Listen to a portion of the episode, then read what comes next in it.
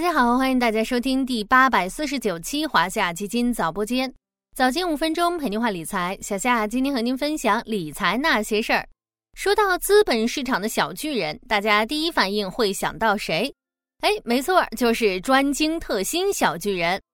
最近，二零二三年全国专精特新中小企业发展大会在浙江杭州举行。根据工业和信息化部在会议上披露的信息，当前我国已累计培育专精特新小巨人企业一点二万余家，专精特新中小企业超九点八万家。创新型中小企业达二十一点五万家。工业和信息化部还表示，正在抓紧制定出台促进专精特新中小企业加快发展的若干措施。那么，咱们今天就来聊聊资本市场的这些小巨人，看看其中蕴藏着哪些投资机会。小夏之前跟大家介绍过专精特新这个概念，简单来说就是具备专业化、精细化。特色化、新颖化这四类特质的中小企业，根据中小企业的科技创新能力，工业和信息化部对专精特新企业进行了三个层次的区分，分别是创新型中小企业、专精特新中小企业以及专精特新小巨人。我们可以把这三个层次形象地想象成学士、硕士和博士。当一家企业刚开始有了一定的科学科技研发。就努力把自己打造成为创新型中小企业，然后慢慢发展，进一步努力提升自己的科技研发能力，做成专精特新中小企业。当企业成为专精特新企业中的佼佼者，专注于细分市场，创新能力强，市场占有率高，掌握关键核心技术，质量效益也非常优越，就可以申报专精特新小巨人。所以，我们看到目前这三个层次的企业数量是越来越少的，其中专精特新小巨人只有一点二万余家。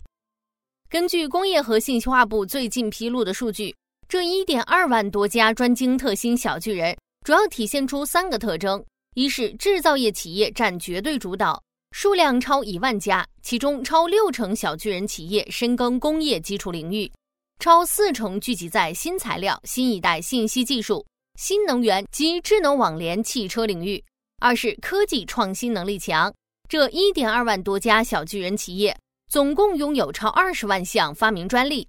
每家企业平均拥有发明专利约十七项。三是成为行业标准制定者。这一点二万多家小巨人企业作为主要起草单位，总共制修订标准近四万个，每家企业平均制修订标准超三个。从这些数据不难看出，如今的专精特新小巨人企业不仅拥有较强的科技创新能力，而且在各自行业中占据着至关重要的地位。往后看，怎么看待专精特新企业的发展趋势呢？从经济发展的角度来看，我国经济由高速发展增长阶段转向高质量发展阶段，制造业大而不精的问题日趋明显。同时，随着当前国际贸易环境的缓和困境，各国产业链、供应链的风险逐渐显现，尤其我国在关键核心技术领域卡脖子的问题突出。在此背景下，专精特新成为强化科技创新和产业链、供应链韧性的生力军，促进我国由制造大国向制造强国转变。经济发展的需要也成为政策倾斜的必然。从二零一一年，工业和信息化部首次提出将专精特新发展。作为促进我国中小企业转型升级的重要着力点之后，这十二年来，相关部门出台了一系列政策，从战略设计到基础设施，从人才支持到资金支持，不断完善我国专精特新企业梯度培养体系。目前已经提前达成二零二五年培育一万家专精特新小巨人的企业目标。